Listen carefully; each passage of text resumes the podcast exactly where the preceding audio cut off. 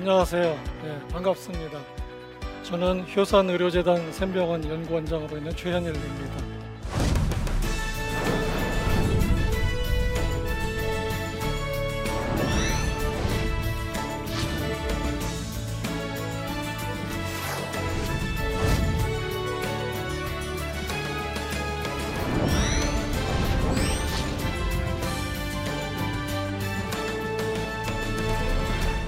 제가 오늘 어, 여러분에게 드릴 말씀은 이렇게 우리가 바쁘게 살아가고 또 늘 속도를 어, 어, 위해서 살아가는 우리의 삶 속에서 느려져야 한다는 것이 얼마나 건강에 중요한지에 대해서 우리의 심장과 또 우리의 혈관 그 혈관과 심장을 통해서 우리가 어, 돌고 있는 피를 통해서 한번 교훈을 좀 얻고 좀 우리가 어, 살아가는데 지혜를 얻고자 이렇게 나왔습니다. 오늘 제 얘기를 들으면서 한 번쯤은 자기 자신의 삶에 대해서도 좀 돌아보고 건강에 대해서도 한번 생각해 보고 또 얼마나 우리가 바쁘게 살아왔는지 또 한번 생각해 보는 시간 가졌으면 좋겠습니다. 자, 오늘 제가 말씀드릴 것 가운데 가장 중요한 거는 우리 몸이 살아가는 데 있어서 가장 중요한 장기가 어디일까요? 뭐 중요하지 않은 장기는 없어요. 다 중요해요. 그죠? 뭐, 뭐 하나라도 빠지면 사실 우리 몸에 살 수가 없지 않습니까? 물론 뭐 뇌도 중요하고 뭐 다 중요할 수 있죠. 간도 대사를 해야 되고 중요할 수 있지만 아침에 일어나 가지고 내 심장 뛰고 있나 이렇게 만져보는 사람 없죠. 근데 중요한 거는 잘 몰라요 우리가 살다 보면은 아침에 일어났을 때 당연히 내가 살아 있으면 이제 심장이 뛰고 있는 거고 또 아, 내 심장이 뛰고 있으니까 내가 살아가고 있는 거구나라고 깊게 이렇게 생각하는 사람 별로 없어요. 잘 모르고 살아요. 있는지 없는지도 모르고 살아요. 그렇지만 이 심장과 또 그 안을 돌고 있는 피가 생겨나기까지는 정말로 너무나도 놀라운 사건들이 또 일들이 일년에 정밀하게 이어지지 않으면은 우리 몸이 살아갈 수가 없는 단계가 되게 돼 있어요. 자, 이렇게 신기한 이 심장은 여러분이 박동수가 우리가 보통 60회에서 한 8, 90회 정도가 정상이라고 봐요. 1분에 뛰는 그 박동수가 심장이 한 번 이렇게 수축할 때 배출하는 그 피의 양이 약 50 내지 80cc 정도 돼요. 요거를 하루 하는 양으로 따지면 7천 리터 정도가 돼요. 이 피를 하루에 7천 리터를 이렇게 심장이 뿜어내는 거예요. 그러기 위해서는 하루에 약 10만 번 내지는 12만 번 사이에서 심장이 뛰어야지 돼요. 여러분 10만 번, 12만 번 굉장히 쉬기도 쉽지 않은 일이죠. 심장은 하루 동안 그렇게 열심히 일을 합니다. 열심히 심장이 일한다 그래가지고 우리가 아, 이제 쉬어 그러면 그럼 안 되죠. 예, 열심히 뛰어야지 돼요. 힘들지만 계속 뛰어줘야 됩니다. 이런 심장은요 태아가 처음 엄마 뱃속에서 수정이 되고 되었을 때에 우리 몸 안에 생기는 첫 번째 장기이자 첫 번째 기관이 바로 심장하고 혈관, 피 이런 것들이에요. 왜냐하면 이런 것들이 생겨야지만 우리 몸 안이 생겨나고 있는 여러 기관에 영양분을 공급하고 산소도 공급하고 또 나쁜 물, 노폐물들은 다시 걷어와서 피를 맑게 해서 돌려주게 되는 그런 역할을 해야 되기 때문에 인간이 생길 때 제일 먼저 생기는 장기가 심장이에요. 수정하고 한 3주 정도 지나면서부터는 심장이 제일 먼저 뛰어요. 그래서 우리가 초음파를 보게 되면은 아기가 한 2mm 정도밖에 안 됐을 때인데도 심장 뛰는 걸 확인할 수가 있어요. 반딧불이 반짝반짝 하듯이 심장이 발딱발딱 이렇게 뛰는 거를 확인할 수가 있어요.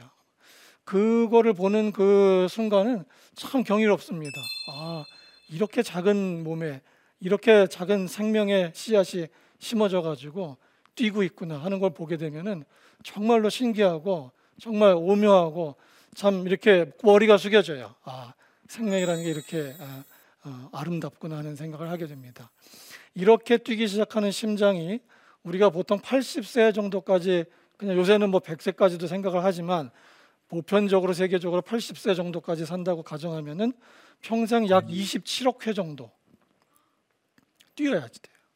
이 뛰는 혈관이 이제 통해서 이 피가 쭉 갈 텐데 심장에서 혈관으로 이어져서 말초혈관을 통해서 다시 정맥을 통해서 심장으로 돌아올 때까지의 우리 몸 안에 퍼져 있는 모든 혈관의 길이를 합치면은 10만에서 12만 킬로 정도 돼요.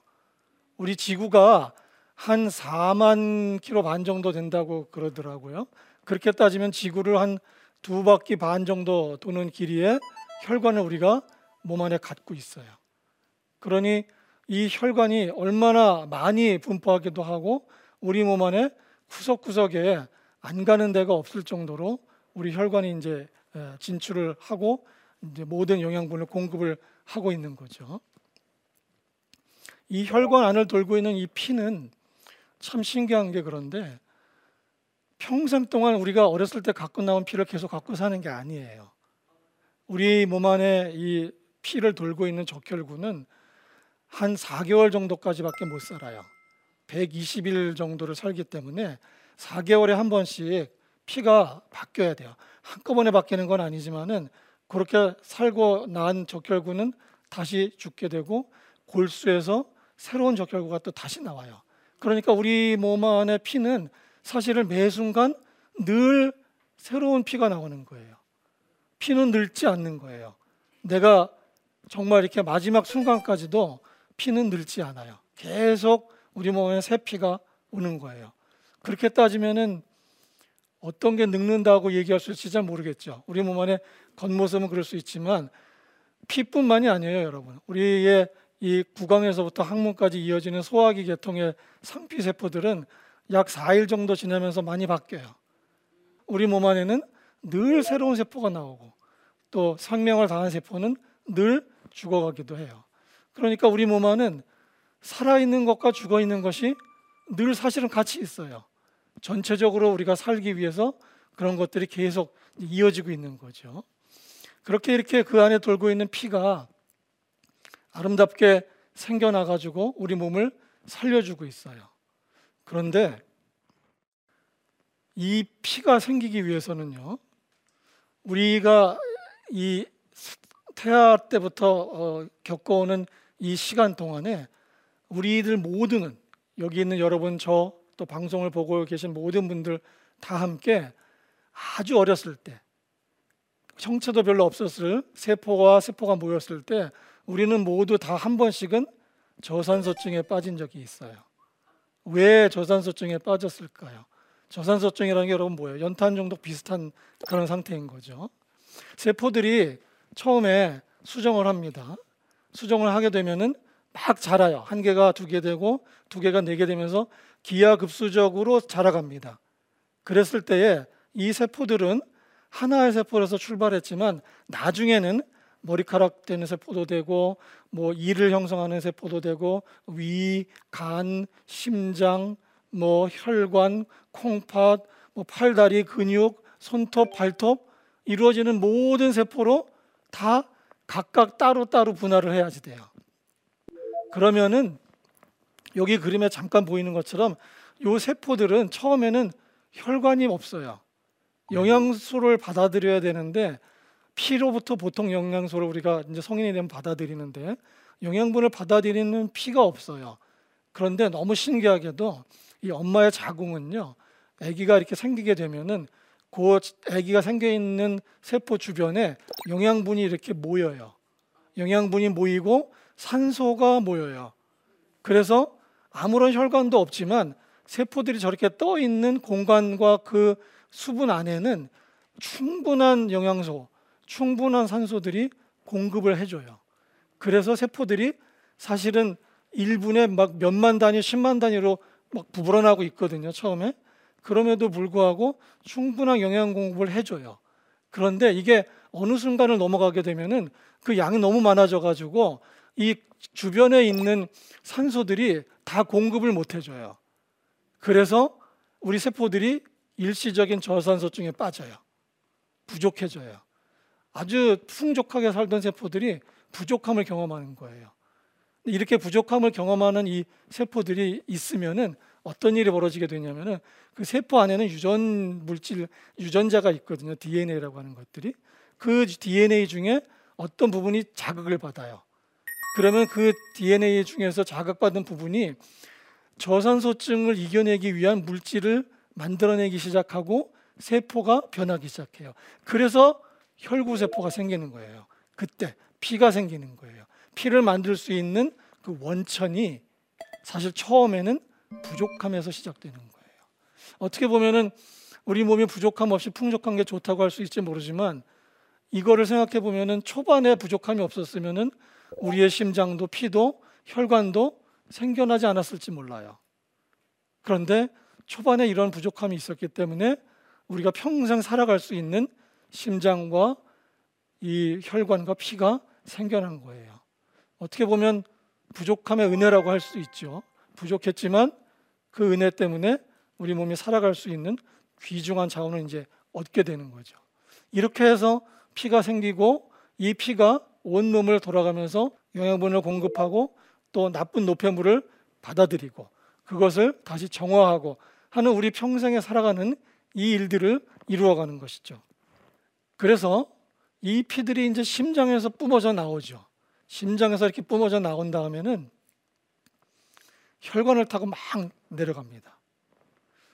처음에 이 심장에서 피를 막 뿜기 시작해서 곧바로 대동맥이라는 굵은 혈관을 타고 내려가거든요. 그러면은 이 대동맥을 이렇게 잘라 가지고 단면적을 보면은 약 5cm 제곱 정도 돼요. 이게 혈관이 점점 가면서 조금 가지를 쳐죠. 가지를 치면서 이게 얇아져요. 얇아져서 아주 아주 얇아져 가지고 머리카락보다 얇아지는 모세혈관까지 이제 가게 되죠. 처음에 이 대동맥에서 뿜어져 나오는 피는요. 초당 한 40cm를 가요. 이걸 시속으로 따지면 한 140km 정도 돼요. 피가 엄청 빨리 가는 거죠. 처음에는 이렇게 막 빨리 나와서 공급을 해야 되니까 팍 슉슉슉 나옵니다. 피가. 그렇게 나오다가 점점 가지를 치게 되면은 조금씩 조금씩 속도가 느려져요. 처음에는 모르겠어요. 이 적혈구들이랑 피 안에 있는 이 세포들이 막 신났을지 몰라요. 와 빨리 가네, 막 좋다 그러고 막 최고 빠른 속도로 가고 있으니까 막 신나가지고 막 갈 수 있을지 모르는데 이 피가 대동맥에서 분질을 해가지고 일부는 폐로 가고 또 심장 자체를 연결해주는 혈관으로도 가고 내려가면 또 위를 또 식도를 소장을 대장을 이렇게 공급해주는 피로 갈라지게 돼요. 그러면 이 피들이 이제 막 대동맥을 지나가다가 어 내가 보니까 심장에 들어왔네. 어 여기 와보니까 간이네 여기는. 어, 여기는 콩팥이네. 근육으로 왔네. 아마 이러면서 쭉쭉쭉쭉 내려갈 거예요. 근데 그 단계까지도 속도가 좀 빠른 편이에요. 일단은 목적지가 있기 때문에 그래요. 그 목적지는 어디냐면은 바로 이번 시간에 가장 중요한 혈관이라고 할 수 있는 모세혈관이에요. 자, 모세혈관에 도달하기 위해서 이제 피들이 갑니다. 대동맥을 지나가는 이, 이 속도는 한 시속 140 정도 됐지만 모세혈관 안으로 들어가게 되면은요.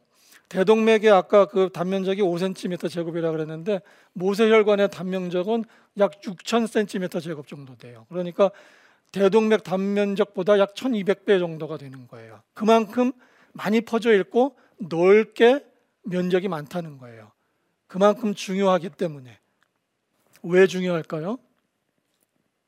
이렇게 빠른 속도로 피가 지나가게 되면은 피가 품고 있는 피가 가지고 있는 영양소 여러 가지 그 물질들 이런 것들이 미처 필요한 기관이나 장소로 갈 여유가 없어요. 그냥 빨리만 가는 거야.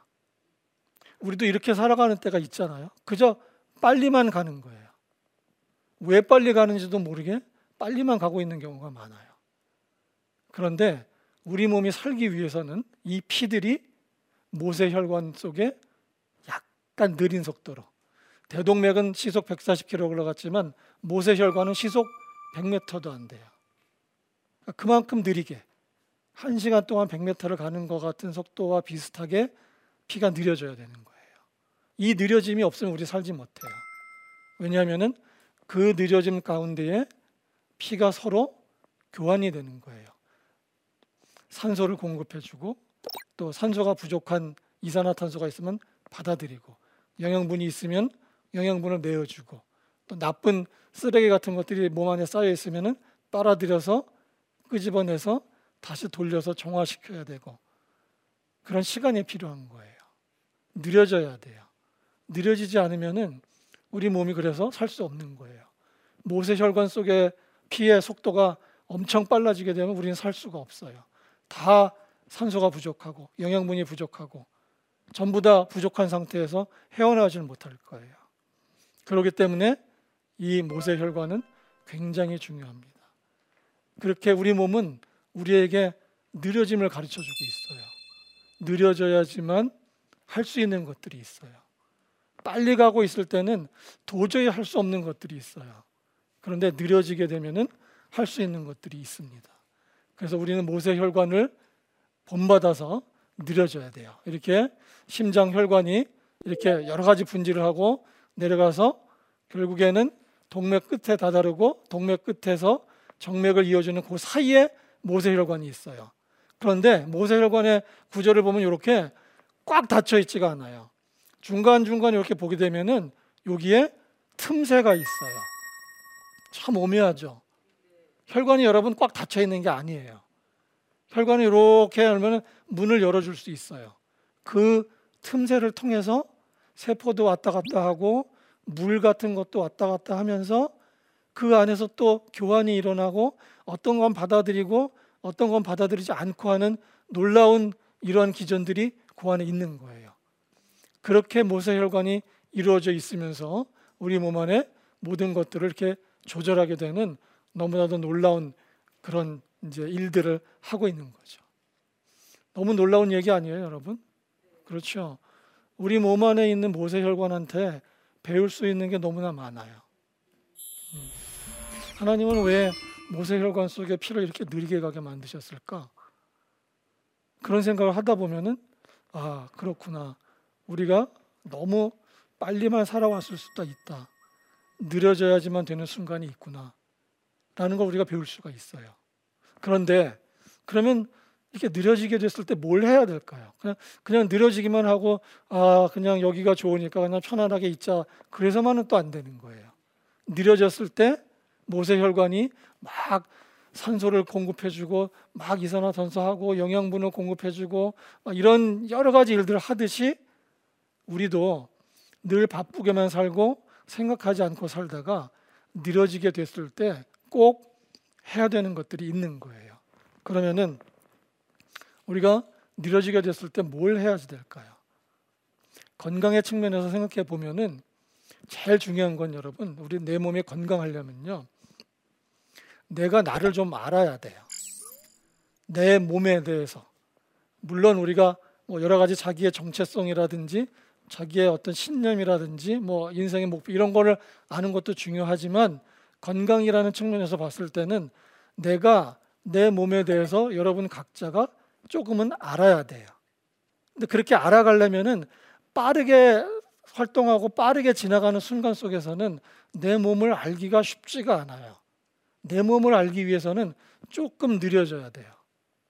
그렇게 느려진 상태에서 내 몸을 조금 알 필요가 있어요. 그거를 몸에 관한 자기 인식이라고 제가 좀 표현해 봤어요. 몸에 대한 자기 인식. 풀어서 얘기하면은 자기 자신의 몸과 마음의 변화에 대해서 스스로 알고 느끼고 있는 정도라고 어, 표현할 수 있을 것 같아요. 이 영어에서 이 인, 우리가 인식이라고 표현할 수 있는 awareness라는 것을 옥스포드 영어 사전에 이렇게 설명을 해놨더라고요. 무언가를 알고 깨닫고 또 진심 어린 관심이 있으면서 뭔가 일어나고 있는 그 무엇인가가 중요하다는 것을 인지하는 거죠.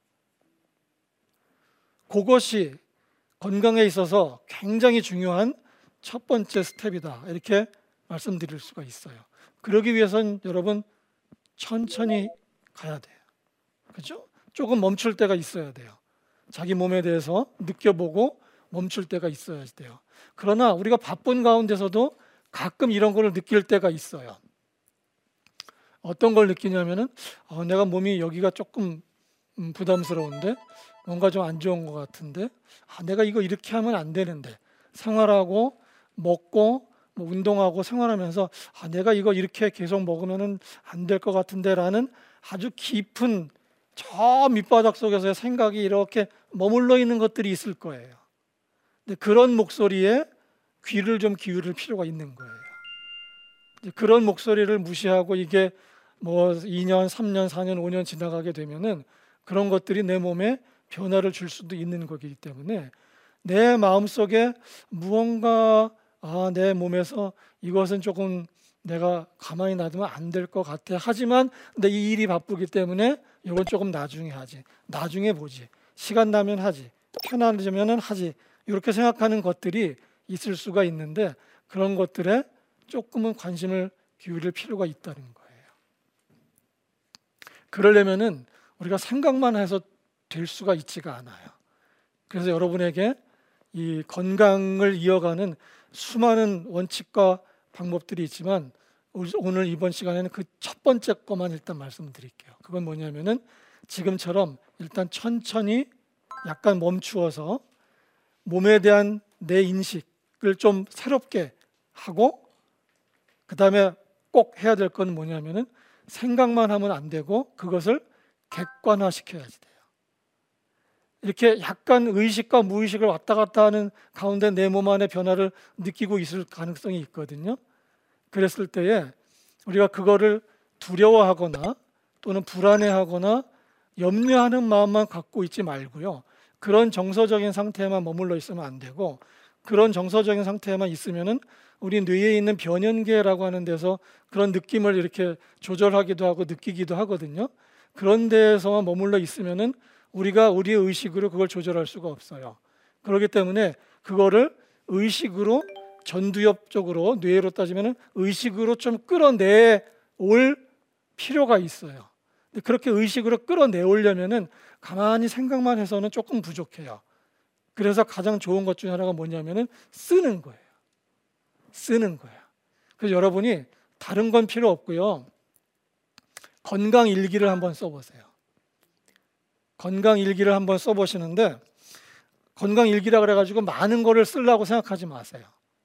제 생각에는 먹는 거, 그다음에 활동하는 거, 요 일단 두 가지만 써보는 거예요. 판단하지 말고 매일매일 한 달만 써보세요.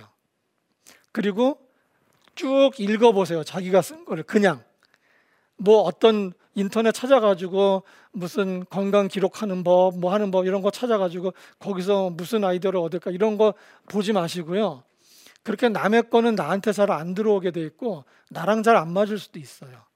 그래서 자기만의 방식으로 이렇게 앱이나 이런 컴퓨터 같은데 하는 것보다는요, 이 손글씨로 쓰는 게 훨씬 좋습니다.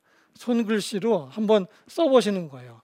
내가 오늘은 뭘 먹었고 과식한 것 같아. 이렇게 써도 괜찮아요.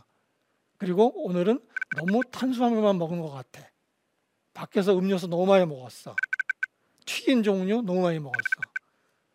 요즘 고기를 너무 안 먹은 것 같아. 뭐 이 정도 써도 괜찮아요. 대신 매일매일 쓰셔야 돼. 오늘 내가 차 타고 한 두 시간 어디 갔다 왔어. 오늘은 집안에만 있었어. 이런 거를 계속 쓰시는 거예요. 그리고 맨 마지막에다가 혹시 할 수 있으면은 그날의 컨디션을 한 10점 만점에 자기가 몇 점 정도 되는 음, 것 같은지 한번 써보는 거예요. 오늘은 그냥 전반적으로 봤을 때 10점 만점에 오늘은 한 8점은 되는 것 같아요. 그냥 보통 8, 9점 그러면은 아주 괜찮은 상태에서 있다고 보면 되고요.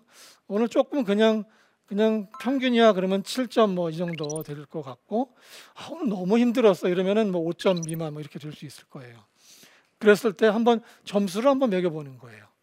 그러면은 어떤 분들은 장거리 갔다 오거나 힘든 일을 하게 되면은요 그날 너무 힘들어서 그날 주저앉는 분들이 있는 반면에 어떤 분들은 막 힘든 일하고 막 흥분되고 그러면은 그 이후로도 하루 이틀 막 껐다 없는 사람들이 있어요. 그러다가 한 이틀 지나서 푹 가라앉는 분들도 있고 그래요. 그러니까 자기만의 패턴이 다 따로 있어요. 그 이야기는 무슨 얘기냐면은 건강 일기를 쓰면서 우리가 얻을 수 있는 최대의 이익은 뭐냐면은 내 패턴을 아는 거예요. 자기 몸에 대한 인식을 좀 하자 그랬잖아요. 그래서 내 몸의 패턴을 인식하는 게 굉장히 중요해요. 아, 나는 어떤 패턴을 갖고 있구나. 라는 것을 본인 스스로 아는 게 중요해요.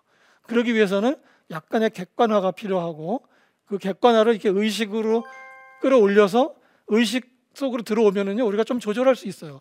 우리 의식이라는 거는 우리가 이게 조절할 수 있는 거 아니에요? 우리가 근육도 수익은 이렇게 우리가 움직일 수 있는 근육은 내 마음대로 움직일 수 있지만 내 의식으로 조절할 수 없는 근육들은 내가 조절할 수 없거든요. 그런 거와 마찬가지로 조절할 수 있는 영역으로 오면 좀 조절할 수 있어요. 그렇기 때문에 아 이건 너무 먹었다.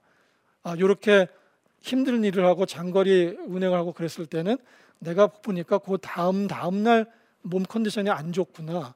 그러면은 다음번에 내가 요때 스케줄을 조정을 하거나 피하거나 또는 이렇게 갔다 오면은 뭔가를 조절해야지.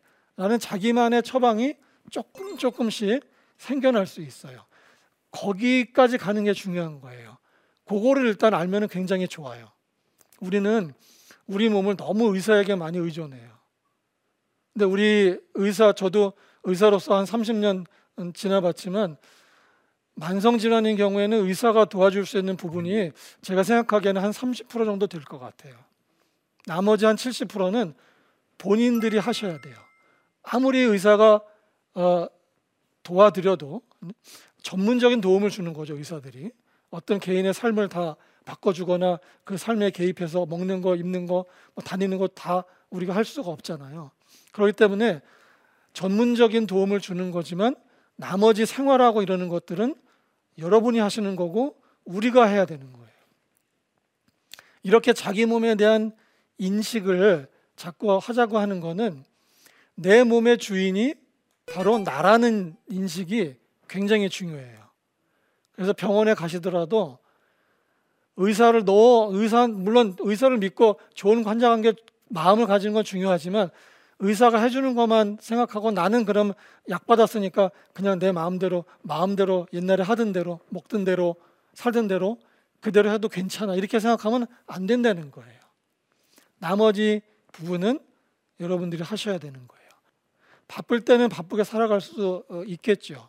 그렇지만 반드시 느려지는 시간을 가져야 되고 우리가 일주일이 있고 주말이 있고 하나님께서도 창조하시고 쉬셨듯이 반드시 정해진 시간에 일하지만 또 쉬는 시간도 정해놓고 그 시간에는 반드시 한번 반추하고 생각해 볼 수 있는 그런 시간을 갖는 것 그것이 우리 건강에 있어서 가장 중요한 첫 번째 스텝이다 라는 말씀을 제가 드리고 싶고 우리의 모세 혈관이 우리 몸 안에서 지금도 활동하고 있고 우리를 살리고 있는 모세 혈관 속을 흐르는 그 피의 속도는 굉장히 느리지만 그 가운데서 우리 몸을 살리는 일들이 일어나고 있다라는 생각을 늘 하시면서 내 몸을 살리기 위해서는 약간은 천천히 그러면서 내 몸을 돌아보고 내 몸의 패턴에 대해서 내가 스스로 알아가는 노력 그것이 건강의 첫 번째 길이다 라는 말씀을 이번 시간에 드리고 싶습니다. 네, 여기까지가 저희 첫 번째 강의이고요. 혹시 강의 들으시면서 어, 궁금해지셨거나 또는 평상시에 궁금한 거 있으면은 질문하시면은 제가 답해 드리도록 하겠습니다. 네, 말씀하시죠. 한국인들을 대표하는 말 중에 빨리빨리라는 말이 있습니다. 한편으로는 대한민국 경제 성장의 원동력이 되었다고 생각되는데요. 느림과 빠름을 적당히 잘 조절할 수 있는 좋은 방법이 있으면 말씀해 주세요. 우리가 우리 몸을 통해서 한번 음, 배워볼 필요는 있을 것 같아요. 느리거나 빠르거나 다 필요한 거죠. 그죠? 우리 몸도 막 운동을 하면 심장이 빨리 뛰어야 됩니다. 아까 평상시에 60에서 80회라 그랬지만 막 빨라지게 되면 120회까지도 가고요. 막 운동할 때 되면 혈압도 평상시에 120에 80이었다가 막 센 운동하고 하게 되면 일시적으로 200에 뭐 얼마까지도 올라갈 수 있어요. 그런 순간은 필요하죠. 왜냐하면은 필요하니까 뿜어줘 줘야 되고 빨리 가야 되니까요.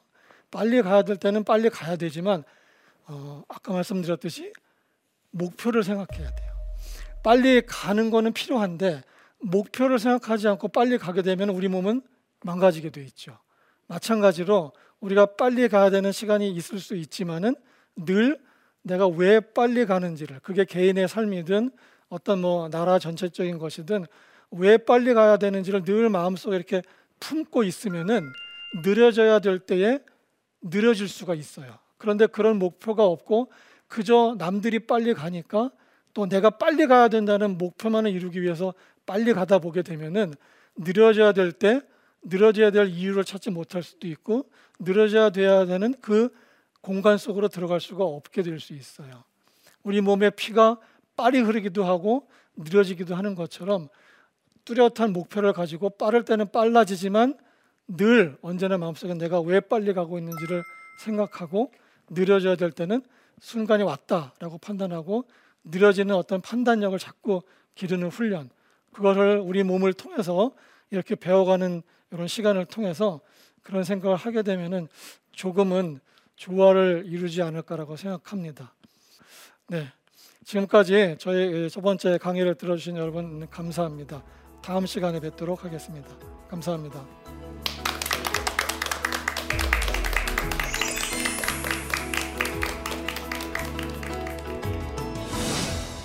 건강의 측면에서 생각해 보면은 제일 중요한 건 여러분 우리 내 몸이 건강하려면요 일단 천천히 약간 멈추어서 몸에 대한 내 인식을 좀 새롭게 하고 내 몸의 패턴에 대해서 알아야지 되고 또 내 몸의 장단점에 대해서 내가 알 필요가 있어요. 그걸 어떻게 알아가야 되겠느냐? 제가 말씀드린 것처럼 일단 쓰시는 거예요. 자기 몸을 조금 객관화시켜서 써보고 한 달 정도 쓰시고 그거를 계속 읽어보세요. 그래서 아 나는 이런 사람인 것 같아. 이런 패턴인 것 같아. 라는 거를 아시는 때가 되면은 일단 자기 몸에 대한 굉장한 어떤 자기 인식의 수준에 왔다고 볼 수 있고 그것이 건강의 첫 번째 길이다. 라는 말씀을 이번 시간에 드리고 싶습니다.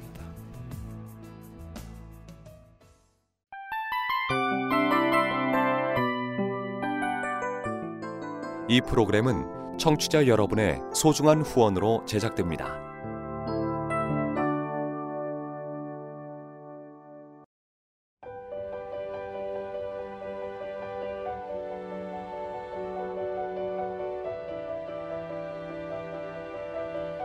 세상에는 수많은 교회들이 있지만 더 깊이 있는 말씀 강해를 찾기 위해 크기로만 교회를 선정하지 않습니다.